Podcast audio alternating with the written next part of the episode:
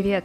Меня зовут Майя, и вы слушаете подкаст «Мама может». Здесь не выбирают подгузники и не спорят о прививках. Здесь своими вдохновляющими историями делятся мамы, для которых декрет стал поводом расправить крылья. Мои гости — это мамы, которые поверили в себя и решили сделать шаг на пути к своей мечте.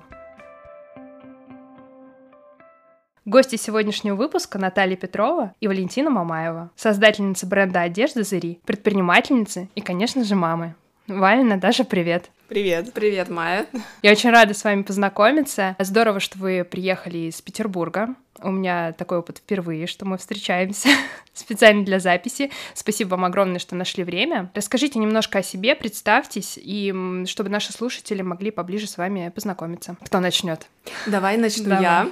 Меня зовут Наталья. Как ты правильно сказала, мы предприниматели, создательницы бренда Зыри. Но кроме этого мы мамы, у меня двое детей, маленьких 7, 7 и 4 года. Раньше, да, у меня был уже опыт создания бренда одежды, но из-за того, что как раз были дети, только-только маленькие, которые родились, неумение делегировать, правильно выстраивать процессы, может быть, какие-то послеродовые депрессии и прочие дела. А бренд закрыли, и уже потом вместе с Валентиной создали бренд Децери заново, с нуля. А расскажем вам чуть позже об этом подробней. Вот, в общем, вся история.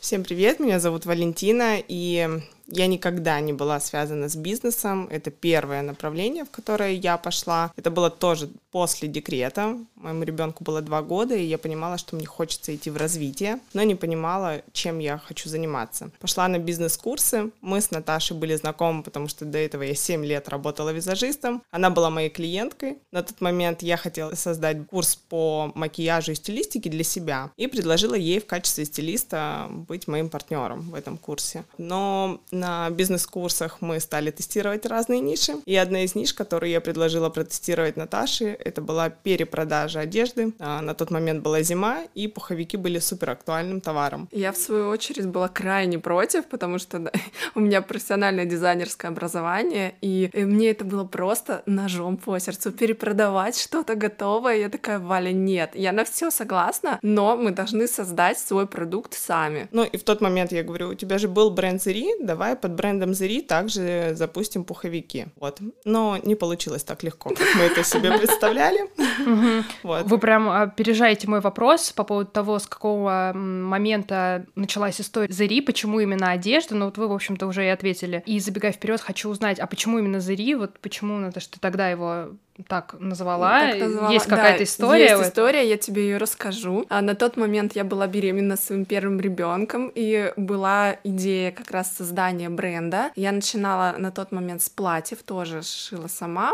Как раз закончила университет, хотелось какой-то реализации творческой. И, естественно, как у всех беременных, ну, не знаю, может быть, не у всех, но у меня конкретно была просто полная амнезия. В башке была пустота. Не, ты не знаешь, какие тебе варианты, как тебе назвать бренд, что тебе придумать и так далее. Естественно, что я сделала? Я залезла в Google и стала гуглить имена женские. Это далеко не оригинально, но я просто сидела, смотрела, смотрела и в какое-то время наткнулась на африканские имена женские. И там как раз э, вот это имя Зри с какой-то потрясающей расшифровкой, оно как раз подходило под бренд женской одежды. Красивая, утонченная, это женственная. То есть там такое, на самом деле, емкое описание, даже, наверное, частично концепции бренда. И сразу мой выбор остановился на нем, я поняла, что да, я хочу так. И все. Это было еще очень-очень давно. Постоянно а, говорят нам о том, что наш бренд по имени созвучен с одним другим очень не известным. будем называть. Не будем называть. Никто же не догадается. Да. На самом деле вообще не было такой идеи, и тогда я не ассоциировала наше название mm-hmm. с названием этого бренда. Это было вот от души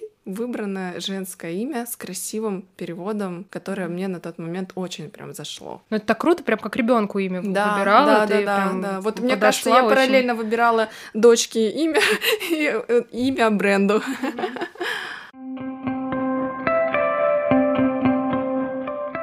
Ну, а вы уже сказали о том, что э, ваш первый заход с э, перерождением бренда Зари провалился, ничего не получилось. Давайте немножко восстановим хронологию, почему не получилось и в какой момент вы поменяли свой план действий. Это такая история, с одной стороны, наверное, драматичная, потому что мы потеряли больше миллиона рублей, при том, что это были деньги кредитные. Мы совсем молоденькие мамочки, да, у нас была работа, для себя, как говорится, хватало, но вложиться в бизнес мы не нашли ничего умнее, как взять кредит на Валю.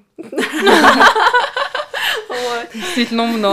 Очень умно с моей стороны, Вот. И взяли кредит и распорядились этими деньгами крайне легкомысленно. Крайне легкомысленно. Мы тратили на все. То есть, э, Касаемо бренда, не на себя, в смысле, там, мы еще... не царили деньгами, а именно в бренд вложились просто неправильно. Мы еще на тот момент старались все-таки запустить курс по макияжу, и это носило характер, опять же, онлайна, потому что в тот момент стал онлайн да, масштабироваться и развиваться. Мы начали даже записывать уроки, у нас где-то записаны два первых урока, и мы и туда деньги вкладывали, и вкладывали в бренд. И получилось так, что как бы денег не стало в один момент. Как они закончились, они и... закончились Всё. буквально через месяц. То есть миллион потратить за месяц на два проекта, которые не принесли вообще ничего, кроме товара, который лежал год практически у меня дома. Пуховики. Просто сваленный. Да. да, он был сваленный просто на диване в самой дальней комнате. Я вообще не понимала, что с этим мы будем делать. И на тот момент, когда мы отшили эти пуховики, я общалась с ребятами тоже, кто занимался на тот момент бизнесом. И мне тогда сказали еще в ноябре 2019, когда это все начиналось, когда мы уже отшили товар был, мне сказали, заходите на Wildberries. Я полностью проигнорировала эту идею, сказала, нет, ну как бы у нас было множество сопротивлений касаемо маркетплейса. Это для нас был огромный шаг перейти вот это вот, знаешь, внутренний такой ступор. Зачем мне маркетплейс? Да, а как я все туда оформлю, документы? Это сложно. А вдруг эта проблема случится, а вдруг ну, другая? Ну, какие-то предубеждения, да, да которые просто стопорят и... Вообще, вот мы, мне кажется, за эти Страхи. практически два года прошли в первую очередь путь собственного развития. И это развитие как раз дало нам возможность развивать наш бизнес, наши проекты другие, да, не касаемо только одежды и касаемо образовательных разных проектов. Мы поработали в первую очередь с собой, потому что вот эта ситуация с маркетплейсом для нас была очень показательная. Это наши были загоны, наши проблемы, которые не дали нам вовремя выйти туда, заработать еще больше, не потерять деньги. Но все, все нас привело все равно к выходу на Вайберис достаточно успешному. Расскажем, да, сегодня еще эту историю. То есть бесценный опыт э, стоимостью в миллион рублей. Да.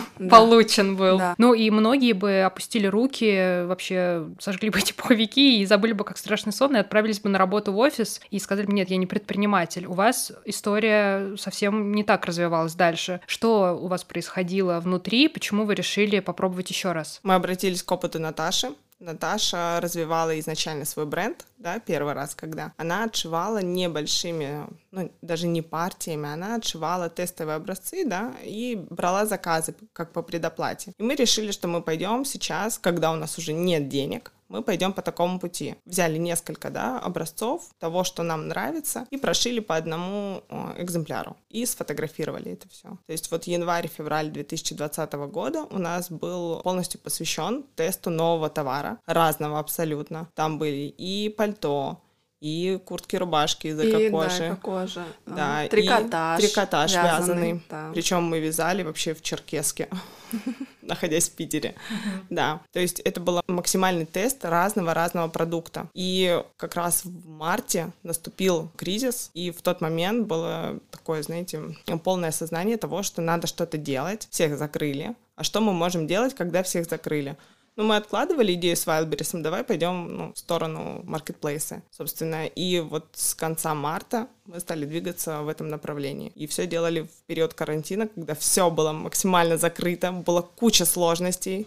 Вот, но мы все сделали. Да, на тот момент вообще еще было сложно попасть на Wildberries. Там были совсем другой пакет документов. При закрытии, при карантине, да, мы все сделали, все оформили. И как раз э, отменили все эти документы. То есть мы прошли все вот эти круги ада с оформлениями, выходом на Wildberries, и потом настолько упростилась система. Но зато нас все эти ситуации настолько закалили. Вот ты говоришь, как вы вообще после провала пошли дальше. На самом деле мы с Валей не видели для себя другого варианта. Вот вариант пойти в найм у нас даже ни у одной из нас не возник в голове. То есть не было такого, что мы мы поняли, да, что деньги мы потеряли, что с этим делать непонятно, но у обеих была цель двигаться дальше причем в этом же направлении, просто с помощью других путей, др- другие заходы найти. И вот эти вот наши тесты дали нам возможность все-таки уже прийти к другому уровню осознания в, пла- в плане бизнеса, да, построения и к другим продажам, к первому миллиону и так далее. Но это не значит, что мы против найма. Это просто, видимо, наш опыт, который был на тот момент. Мы много лет работали во фрилансе. Я много лет работала визажистом во фрилансе, то есть я не принадлежала никакому там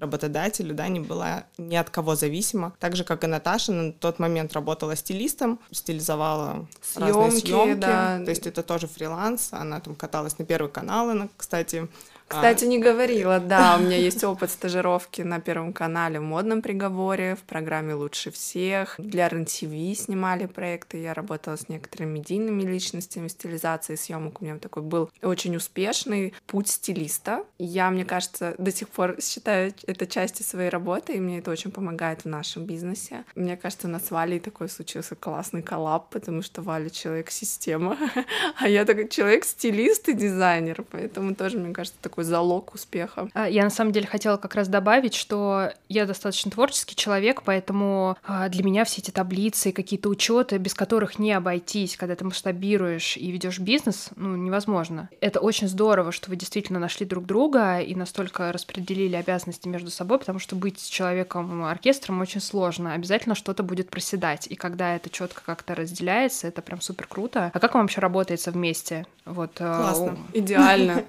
Честно мы, мне кажется, сами себе завидуем. У нас такой прям коннект. Угу. Мы э, не ругаемся, если мы что-то выясняем, но выясняем всегда с точки зрения за и против все взвесить. То есть нету такого момента, что типа Эмоций. ты не права, я не права, да все, короче, все никаких таких принципиальных историй нет. Мы всегда разговариваем, расписываем любые варианты, которые могут произойти. Как-то оно само собой так получается. Мне кажется, когда оно само собой так получается, значит все правильно. У нас есть, есть э, такой очень крутой навык. Мы умеем слушать друг друга. У меня в Инстаграм очень много пишут люди, что они хотят запустить бренд, ищут партнера. И иногда поиск партнера это из слабости. Ты боишься на себя взять ответственность полностью, да, и запустить этот бизнес. Я всегда отвечаю, а этот партнер из слабости или из того, что ты действительно понимаешь, что в чем-то ты не такой, да, сильный, но опять же искать партнера и думать, что тебе будет с ним легче, это не всегда волшебная таблетка. У нас с Наташей есть очень много случаев, когда партнеры расставались в самом начале, либо через год работы выходили на какие-то конфликтные ситуации, либо через полгода работы понимали, что очень сложно, да, Здесь вместе важно расти. понять, чтобы это партнерство вас не тормозило. Бывает, что один идет вперед, а другой там в силу своих принципов, каких-то проблем тормозит другого. Мы всегда с Валей говорим, что один плюс один должно быть э, одиннадцать, да. Угу. То есть э, вы должны понимать, ради чего это партнерство. Для нас мы понимаем, что вместе мы сильнее в тысячу раз. Но некоторые, например, среди наших студентов мы действительно видели, как они тормозят друг друга в этом партнерстве. И тогда, мне кажется, правильный выход сесть, поговорить, разойтись и расти уже тогда поодиночке. Это очень важное замечание, потому что, как вы правильно заметили, иногда это действительно просто от страха и желания перекинуть какую-то ответственность. Если что-то пойдет не так, мне есть там кого обвинить, на кого. Вот это вот, э, наверное, не те мысли, с которым нужно искать себе партнера человека. Конечно. Да, это очень здорово. Что у вас не так, а все как нужно. Хороший пример, это круто. Но возвращаясь к вашей истории, значит, вы, мягко говоря, выбрали не самое лучшее время. То есть это карантин, все закрыто, максимальное количество каких-то сложностей, да, с которыми, например, можно было бы не столкнуться. Но все во благо, все на то, чтобы стать сильнее, мудрее и накопить опыт. И что произошло дальше? Вот у вас образцы разных изделий. Как вы поняли, с чем именно вам нужно работать дальше? Как там все дальше складывалось? О, это интересная история. Мы практически ушли от этого ассортимента, который мы проработали работали, мы немножечко его загрузили на Wildberries, но нашим топом стали костюмы спортивные в стиле, в стиле casual. Почему мы к ним пришли? Потому что мы понимали, что сейчас все дома, что нужно какие-то офисные там варианты, да, что-то еще, конечно, нет. Это просто база на каждый день. И в тот момент, мне кажется, мы как раз стали соображать, думать по-другому, думать через то, что у тебя купят, а что не нужно через потребителю. да, что нужно потребителю, а не через самовыражение. То есть, когда ты создаешь бренд одежды, ты, наверное, думаешь о том, что тебе важно показать свою индивидуальность, показать там какой-то супер дизайн и так далее.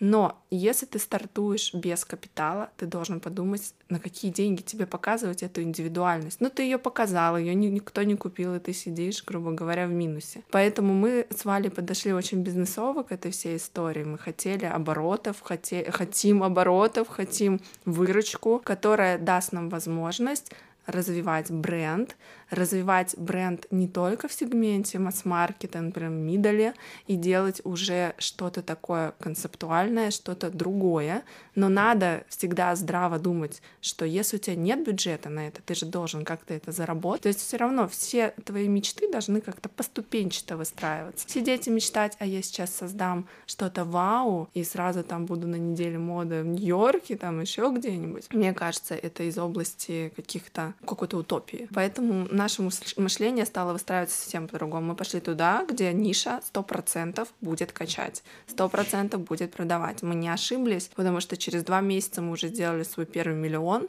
что дало нам возможность еще расти, расти, расти, наращивать команду, наращивать э, свои возможности, там, мощности производственные. То есть на данный момент у нас сейчас шьется две с половиной тонны ткани, а год назад мы закупили 50 килограмм свои первые. То есть Понимаешь, да, разницу? Мы могли только, наверное, мечтать о таком прогрессе. Да, и год назад, когда Наташа говорила, мы сейчас поедем там через полгода на выставку, я сидела на нее, смотрела, думаю, какая Выставку выставка? ткани. Зачем она нам нужна? Где выставка и где мы? За два месяца настолько все быстро развивалось, просто семимильными шагами, и мы поняли, что кризис — это идеальное вообще время для развития, для запуска чего-то нового, потому что очень сильно почистился рынок. Появилась огромная возможность сейчас стартовать. Вообще, в принципе, покупательская способность за этот год, она очень сильно изменилась. Люди стали доверять очень российским брендам, ведь на самом деле рынок фэшн-ритейла очень сильно вырос именно к отечественным производителям. Люди стали больше доверять отечественным. И больше а... доверять онлайну. У больше. нас вот э, за счет того, что все было закрыто, реально стали больше заказывать онлайн продукты, одежду, все. Я даже на себе это прочувствовала. Ну просто выбора зачастую нет, и куда тебе деваться? По сути, вы просто решали проблему и боль людей, что им хочется выглядеть прилично, красиво и нравится себе, но при этом, конечно же, ни брюки, ни юбки, ни рубашки, потому что никуда ты не идешь, ты просто переходишь из одной комнаты в другую, берешь да. ноутбук, включаешь зум и так далее. И я просто еще раз убеждаюсь, что вот эти кризисные моменты, они настолько себя ну, интересно ведут, как будто такой вакуум специально создается при других условиях, ну вот так бы не сложилось. То есть да, это стечение огромного количества обстоятельств, и что в Wildberries вы не очень хотели заходить, и э, что про костюмы вы не думали, то есть все вот прям сложилось, пазл сложился, и пух, и короче. И выстрелила. И выстрелила, да. То есть просто сам не придумаешь, а вселенная вот так вот оп-оп, и, пожалуйста, почва такая. Ну, это очень круто. Слушайте, девчонки, скажите, пожалуйста, вот что, на ваш взгляд, оказалось самым сложным, помимо того, что там были какие-то проблемы с документами, это все было непросто, и были закрыты разные фабрики, куда нужно было вам обращаться? Может быть, еще были какие-то моменты, к которым вы вообще не были готовы, не могли это никак предвидеть, и с чем-то вы с таким столкнулись по ощущениям? Ты знаешь, наверное, в тот момент мне запомнилось то, что мы с Валей абсолютно отстранились от окружающего мира в плане новостей, любой информации. Мы не включали телевизор, мы практически перестали общаться со всеми токсичными людьми, которые говорили нам, что все плохо, все болеют, ничего не будет. Для нас, наверное, была сложность такая уйти, вот мы есть друг у друга, мы общаемся, поддерживаем друг друга, и вот мы понимаем, что чуть-чуть мы начинаем делиться с кем-то, и нас как бы топят и говорят, да зачем, да что, да не время, а деньги, а то, а пятое, а а где вы будете сниматься, у нас все студии закрыты. Такие, ну нам все равно мы найдем выход. И, наверное, вот это была сложность пойти наперекор твоему окружению. Обществу. Да, потому что, честно, я говорю, мы не включали вообще, мы с Валей не понимали, что происходит вокруг, кроме документы, э, э, электронные, электронные подписи, подписи, как настроить, что сделать. Там а, у нас было куча проблем с всякие эти оформления товарных знаков, сертификации. И вот это вот все поглотило нас полностью. И это было сложно, но это было кайфово. Но основная сложность — это, естественно, отстраниться от негатива, который был вокруг, честно. Мне кажется, что мы сделали очень правильно, потому что в тот момент не уйти в депрессию, не уйти в какое-то такое паническое состояние было очень сложно, потому что такая ситуация вокруг в мире, ты не понимаешь, что происходит. Тебе не выйти, смотришь в окно, никого нет, магазин не выйти, а твои родственники тоже там далеко, там, да, вот эти все ситуации морально прям действительно сложно. А мы такие, хоп, свали свою ракушку и работать, работать, работать, работать. У нас был четкий фокус на результат. Все, мы больше ничего не видели. На самом деле, я просто недавно с такой теорией столкнулась, мне рассказали, что действительно, когда ты хочешь что-то делать, вот этот инфошум, супер мешает, он тебя отвлекает и заставляет твой мозг распыляться на ненужную информацию, которая, по сути, тебе никакого профита не дает. Я сама очень люблю там почитать какие-то новости, просто ради интереса, но я иногда себя ловлю на мысли, окей, Май, а тебе лично это что дает? Ничего. Ну и все, проехали, забыли, открыли что-то полезное и почитали что-то для себя. И вот ваш пример, что вы действительно закрылись от других людей, и как раз это сыграло не последнюю роль, чтобы просто не пускать какие-то мысли, которые не в вашей голове, и это были не ваши какие-то страхи, просто не пускать их от чужих людей, которые сидят там, боятся, ну и пускай. Это действительно вот еще раз показывает, насколько важно не зависеть от чужого мнения, хотя это очень сложно, сложно то есть да. вот очень сложно, но вам это удалось, и вот какой результат, я думаю, что, ну опять же, вот стечение обстоятельств что вы могли закрыться, и никто к вам не мог прийти, потому что все дома сидели.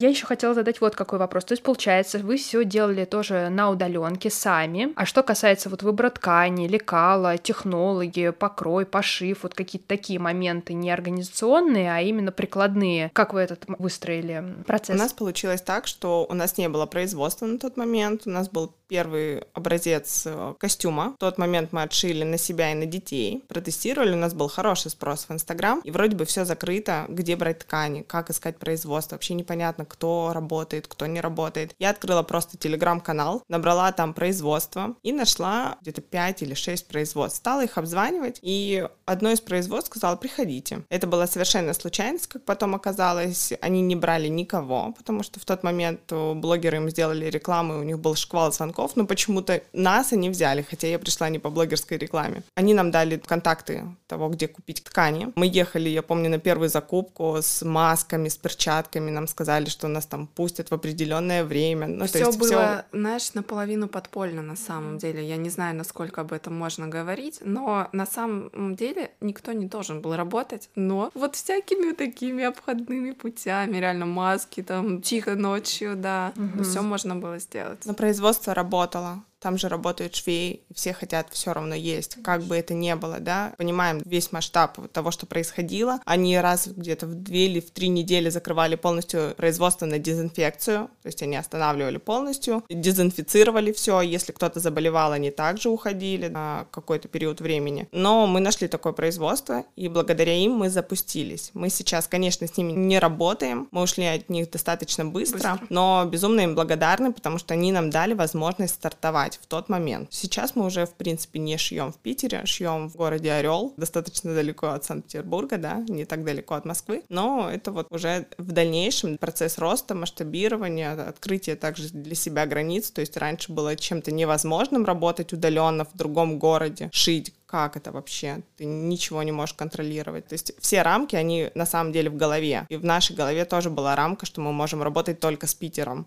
Так же, Но... как вот Валя говорила, что э, как, какая выставка, зачем нам ехать на выставку, да? Уже спустя несколько месяцев мы летели в Турцию на выставку тканей международную. И вот это изменения резкие, да? Через несколько месяцев в Турцию, на следующую выставку мы в Турцию полетели бесплатно, нас пригласили так, потому что мы заказали большие объемы. Потом через какое-то время, а, сразу после Нового года мы уехали в Орел, это было 4 января, только, только-только все стало работать работать, мы поехали на встречу на производство в Ореол договариваться, и все вот так вот быстро-быстро, и реально твои границы расширяются, расширяются, расширяются. Сейчас нам практически ничего не страшно. У нас еще один город с производством, да, везде наши технологии, и действительно все решаемо, вот все в голове. Любую проблему можно решить, это не так страшно, как казалось.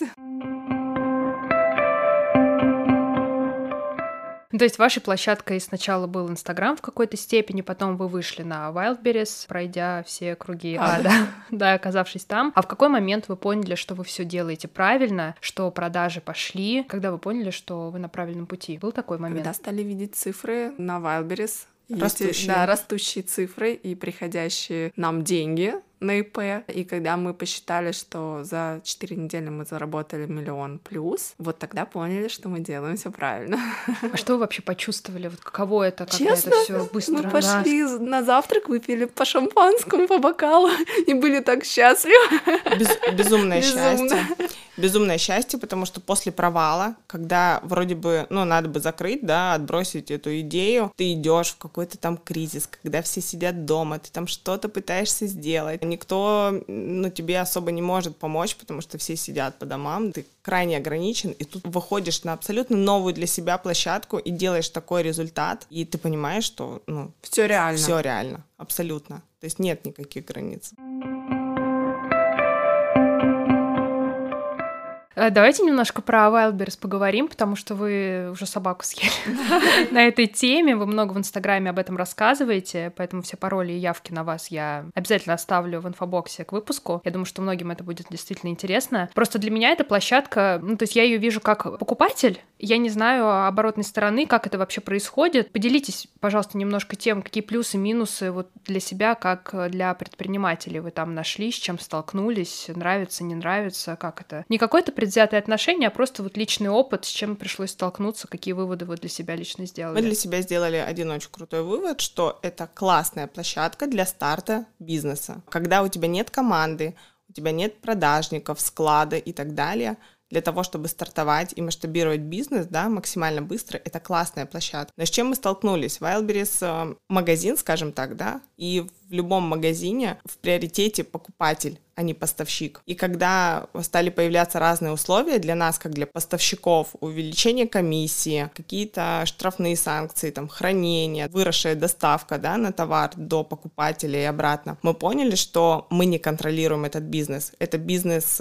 не наш, а бизнес маркетплейса. И в тот момент мы для себя приняли решение, что мы не хотим так работать. Мы будем заниматься Wildberries, мы оставляем эту площадку. Это про большие объемы, это про большие продажи. Про низкие чеки. Про низкие чеки, то есть это масс-маркет, но мы для себя видим как раз-таки вот то, о чем говорила Наташа, развитие в middle сегмент, поэтому мы выделили Instagram направление, да, и выделили Wildberries. На данный момент у нас шьется два разных ассортимента. Мы разделили полностью отдельный у нас будет Wildberries, у нас там уже есть своя аудитория, мы там продаем, мы знаем, как продавать, как запускать новый товар. Есть Инстаграм, для Инстаграма у нас целая мы команда. Мы тоже знаем там свою аудиторию, мы знаем, чего они хотят, это разные люди, и это нужно понимать. У Wildberries есть свои правила, в котором вам так или иначе приходится играть, чтобы получить результат. Мы понимаем, для чего мы это делаем, но хотим развития именно бренда. Поэтому сейчас у нас оба направления в приоритете и Инстаграм, для того, чтобы нас узнавать рисовали для того, чтобы мы позволяли себе делать то, что мы хотим. И есть Wildberries, который позволяет нам сделать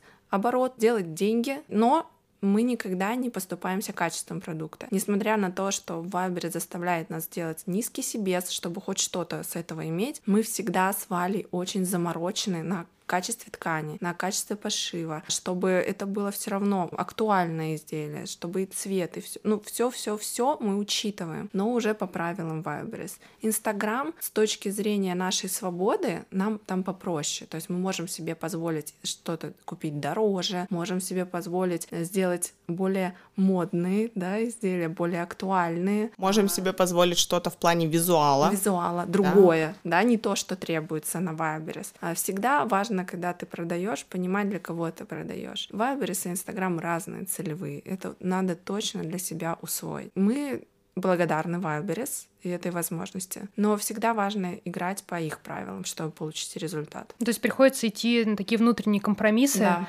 чтобы ну просто это работало в том месте. Странно прийти на футбольное поле с ракеткой и пытаться Да. там в теннис играть. Пришел на футбольное поле, достань, пожалуйста, мяч, играй в футбол. Да. Тогда ты что-то у тебя получится.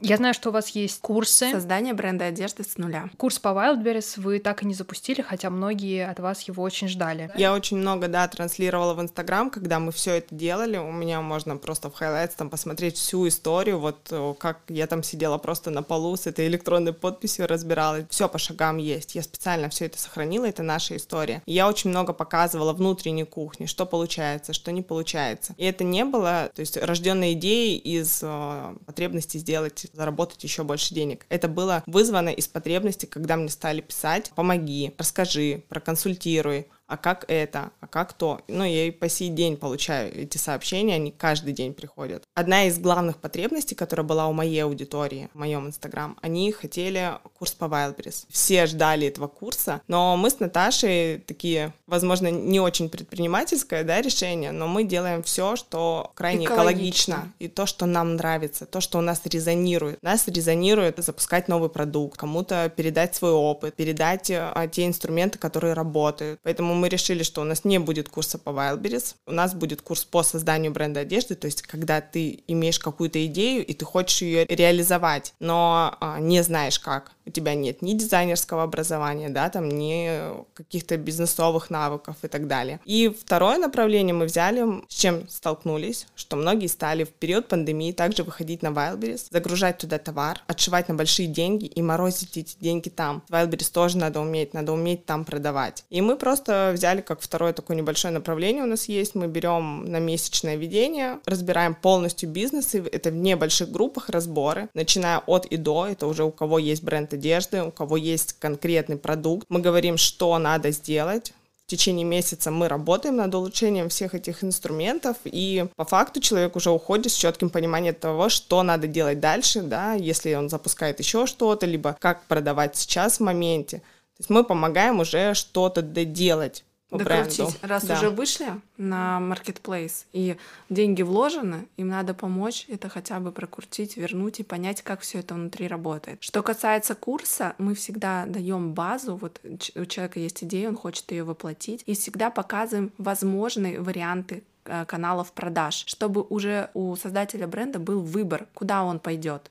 То есть мы даем всю информацию, возможно, вот, пожалуйста, вот она есть, а теперь делай выбор. Для тебя что важно? Вайлберис, Ламода, Озон, Али, Опт. Инстаграм, сайты. То есть все возможные варианты, э, как говорится, твоя судьба в твоих руках. На маркетплейсах свет клином не сошелся. Это один из инструментов, с которым нужно уметь работать. Но вот возвращаясь к вашему курсу, вот он больше для кого подходит и кто участники вашего курса. То есть это люди не обязательно с дизайнерским или художественным образованием, не обязательно это бизнесмен. То есть это люди, горящие своей идеей, которые хотят создать что-то и и все. И, И по всё, большому да. счету они просто вот доверяют вам, как людям, которые прошли этот путь, готовы поделиться своим опытом и показать разные пути Реализации. реализации и развития. И неважно, это люксовая какая-то одежда или middle сегмент, да, то есть У нас даже есть там шаблоны для собачек, кошечек и так далее.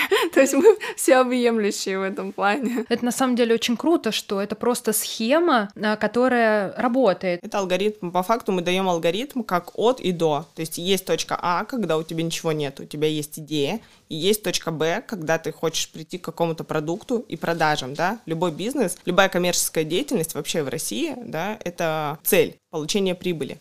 То есть, когда многие что-то создают, какой-то бренд, у них э, во главе угла стоит создание продукта, но мало кто думает о том, что этот продукт надо будет продавать. То есть мы из точки А от идеи доводим до точки Б, когда ты продаешь этот продукт и выходишь, ну, на рынок уже, да, не просто создаешь и кладешь себе на полку, либо загружаешь на Wildberries, и это все там хранится, а когда ты действительно продаешь. Вот это основная цель. Ну а есть какой-то топ ошибок, которые чаще всего встречаются у участников курса, которые вы помогаете разбирать и как-то исправлять, может быть, те ошибки, с которыми вы сами сталкивались, может быть, какие-то 3-5 самые, может быть, это одна главная, какой-то срез так. Да, у нас есть первая, самая главная ошибка, это когда у человека есть бюджет, и он весь этот бюджет вбухивает в ассортимент забывая про маркетинг и продажи. Есть определенная процентовка, так сказать, да, если мы работаем в масс-маркет сегменте, то 70% мы пускаем на ассортимент и 30 на маркетинг, чтобы это продать. Чем выше твой сегмент, тем больше ты вкладываешь в маркетинг, и это нормально. Это наша ошибка была первоначальная, когда миллион у нас ушел в ассортимент, и дальше мы не понимали, как теперь, почему оно не продается, что теперь с этим всем делать. На самом деле не было вот этого ума, так сказать, да, опыта. И это основная распространенная ошибка. Самая все деньги большая. в ассортименте. И все. Они, люди как думают, вот у меня есть там 100 тысяч, сейчас я на все эти 100 тысяч отошью просто потрясающие вещи, у меня сразу все купят. Но чудо не случается к сожалению. И вот это основная ошибка. Всегда нужно заложить бюджет на маркетинг. Ну, я тоже просто для себя лишний раз убеждаюсь в том, что какая бы крутая идея у тебя ни была, если о ней никто не знает, и ты о ней грамотно не расскажешь, ну, по сути, она никому не нужна. Ты можешь с ней сидеть, упиваться, там, радоваться, ходить в этой одежде по дому, но никто об этом не узнает. Тем более сейчас предложений очень много, большая конкуренция, и действительно, во-первых, нужно уделять внимание качеству, правильно доносить свою идею, рассказывать людям. Действительно, я думаю, что очень многие об этом забывают и закрываются на моменте создания, это очень увлекательно, это очень интересно, но потом все заканчивается, ты такой сидишь, думаешь, а что делать дальше? Поэтому действительно, наверное, это главная такая ошибка. Да, это главное, из нашего опыта главное. А теперь у меня такой неожиданный, но очень э, важный вопрос, который я не могу не задать. А где ваши дети сейчас? Вы в Москве, а не в Питере. Как вообще у вас строится вот этот баланс домашних забот и такой активной работы, ваше ведение вашего бизнеса? Как у вас это все устроено? Ну, на данный момент мои дети с моей мамой. Я вообще, в принципе, ращу их одна, и их двое.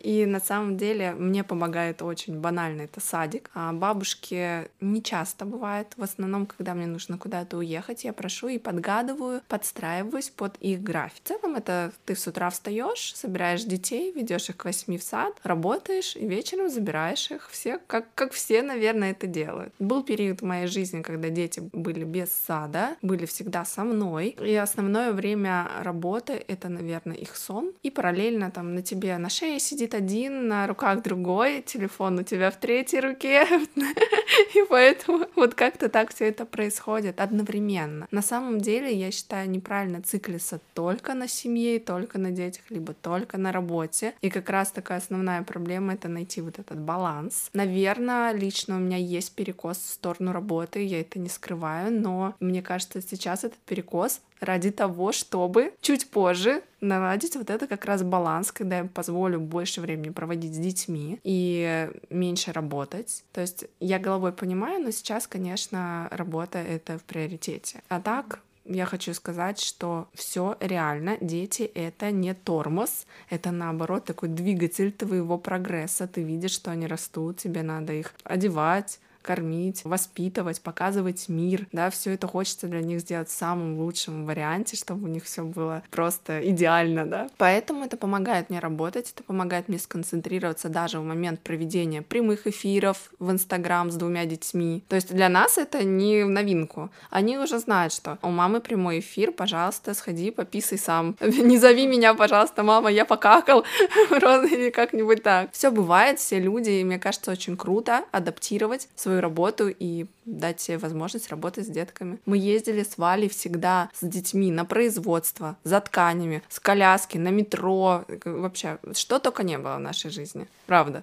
У меня ребенок, у меня один, у меня сын, и мы воспитываем его с его отцом 50 на 50, то есть 50% времени он проводит со мной, 50% с ним. Тогда, когда он со мной, я работаю в основном удаленно, это все, что связано ну, вообще, в принципе, я хочу сказать, что наша работа с Наташей — это практически вся удаленная. У нас э, офлайн это только встречи, какие-то переговоры. Все практически основное мы делаем удаленно. У нас есть команда. Команда то, также работает практически вся удаленно. То есть у нас нет сотрудников, которые все прям сидят в офисе. У нас есть только два человека, которые в офисе находятся. Вот. И 50% времени, когда он с отцом, я максимально подбиваю все встречи, все поездки. Вот это, это мне помогает. Но также мы ведем прямые эфиры. У меня помладше он, и с ним вот пока что так договориться, как с Наташиными, да, очень сложно. А, поэтому, мне кажется, мы с Наташей показываем такую самую трушную жизнь, да, мамочек, которые ведут бизнес. Когда мы ведем прямой эфир, у меня ребенок просто на меня прыгает со стола, на котором у меня стоит телефон. И это абсолютно, ну, то есть это, это жизнь. реальность, да. Это жизнь. И мы строим бизнес для того, чтобы дать возможность нашим детям. Это было, наверное, одним из самых больших стимулов наших, основных двигателей. У нас не на кого надеяться, то есть у нас нет никакого Богатых состояния. родителей, да, каких-то... Ну, Богатых родителей, мы абсолютно из простых семей. Ну, у меня родители, там, папа всю жизнь проработал на заводе. Наташи мама... Мама педагог, педагог. в школе. То есть мы абсолютно из обычных семей, у нас нет э, никаких там подушек безопасности, да, там, обеспеченного будущего, и мы понимаем, понимаем, что вся наша реальность и все наше будущее зависит только от нас, от нашего выбора. И сейчас мы сделали выбор в том, чтобы максимально сконцентрироваться на нашем развитии, на выстраивании бизнес-процессов, на масштабировании, для того, чтобы в будущем дать больше возможностей для наших детей. То есть опять мы возвращаемся к тому, что комфортные условия, они скорее расслабляют, чем собирают. Да, абсолютно согласна. А вот э, немножко такие жесткие, хардкорные условия, наоборот, дают тебе твердую почву, от которой можно оттолкнуться и очень высоко прыгнуть. Это очень здорово, что такие примеры есть. Мне очень э, приятно делиться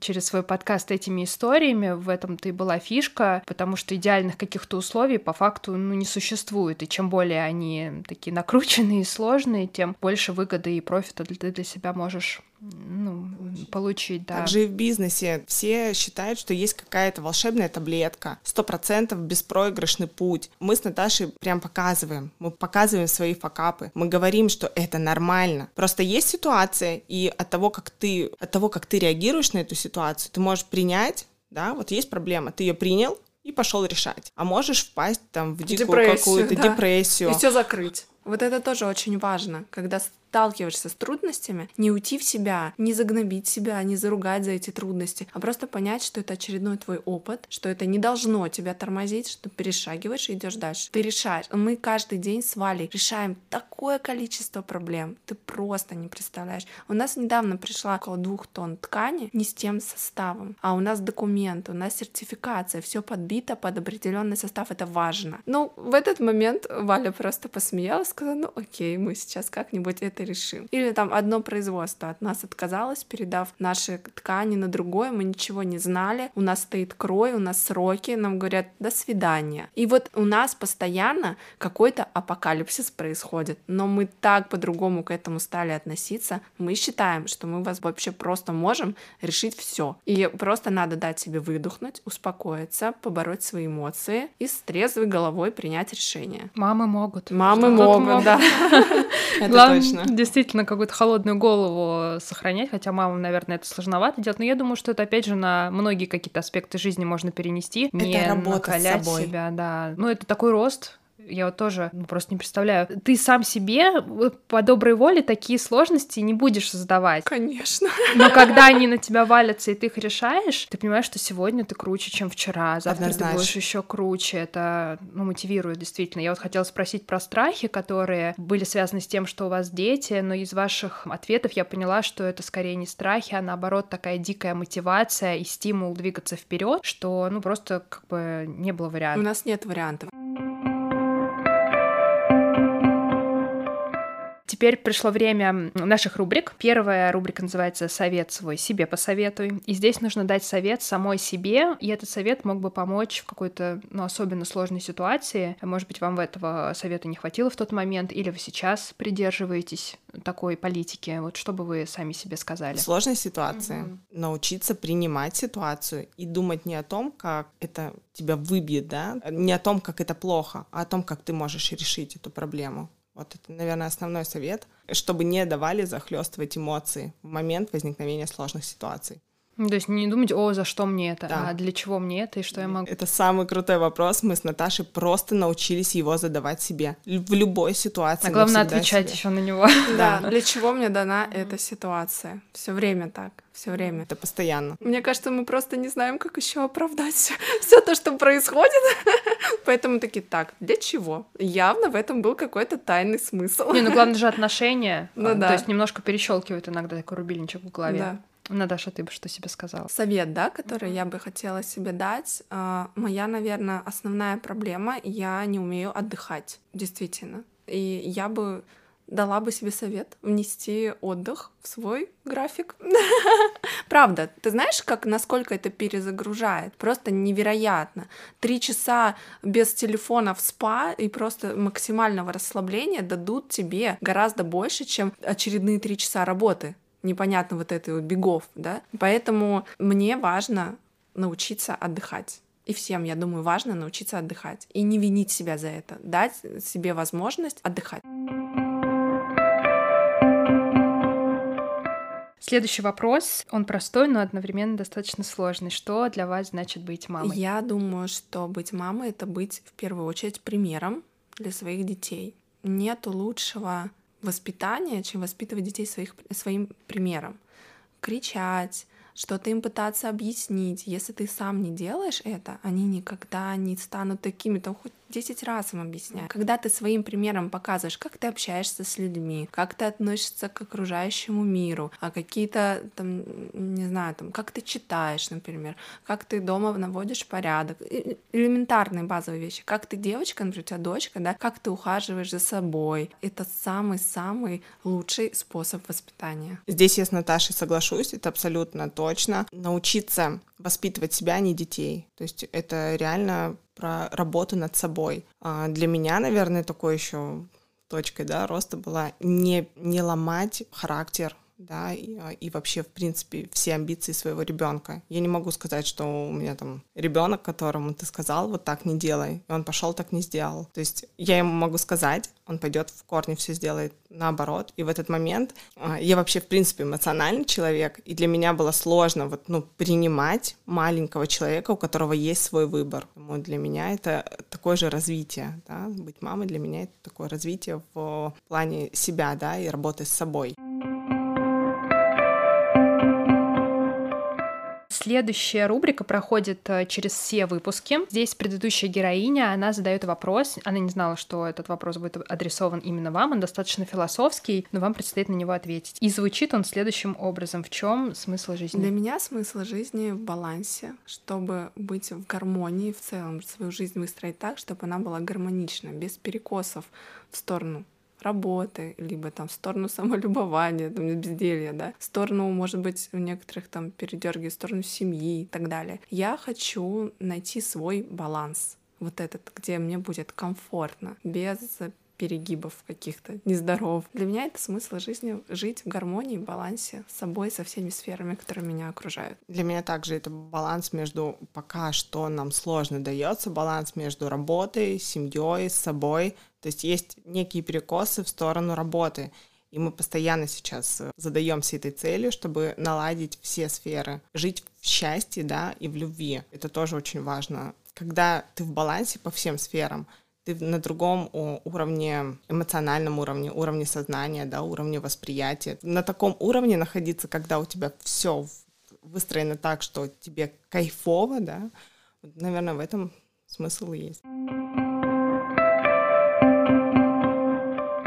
А теперь ваша очередь задать свои вопросы. Мне кажется, наш вопрос вытекает плавно из нашего ответа. Мы хотим спросить, как следующий герой находит баланс между работой и остальными сферами жизни, либо между работой и семьей, между работой и детьми. До реализации детьми, да, вот как? Да, совместить все эти сферы и как-то это сбалансировать действительно не, не просто. Поэтому мы ждем лайфхаков от следующей да. участницы. Наташа, Валь, спасибо вам огромное еще раз, что нашли время, приехали. Я безумно рада нашему знакомству. Мне как-то особенно легко с вами было болтать, и так интересно все рассказываете, потому что я в этом мало что понимаю, но какие-то моменты очень сильно мне откликаются. Мне было очень интересно узнать ваш опыт. Здорово, что вы им поделились. Опять же, напомню, что ссылки на вас, на ваши курсы я оставлю для всех, кому это будет интересно. Поэтому пускай у вас все ваши идеи реализуются лучшим образом, даже если с трудностями, мы знаем теперь, что они не остановят вас. Поэтому пусть у вас все получается. Спасибо вам огромное. Спасибо, что позвала. Нам на самом деле тоже было дико приятно. Это наш первый опыт, и был максимально комфортный разговор. Да, Майя, спасибо тебе огромное за атмосферу. Как будто мы уже сто лет друг друга знаем. Такой прям... На самом деле, да. Очень приятно было познакомиться и так все было здорово, и так быстро да. прошло время.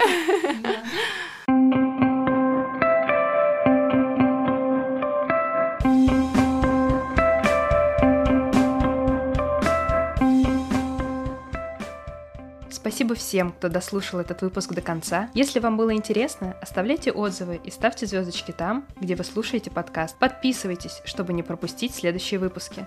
С вами была Майя, и помните, для мам нет ничего невозможного.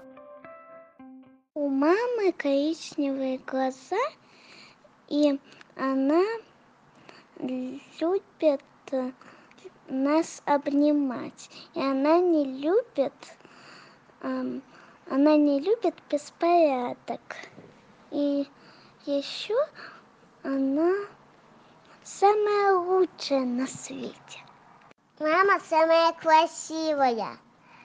Сидит со своей фигурой ходит в спортзал, одевается стильно, ест много овощей и фруктов и мало булочек.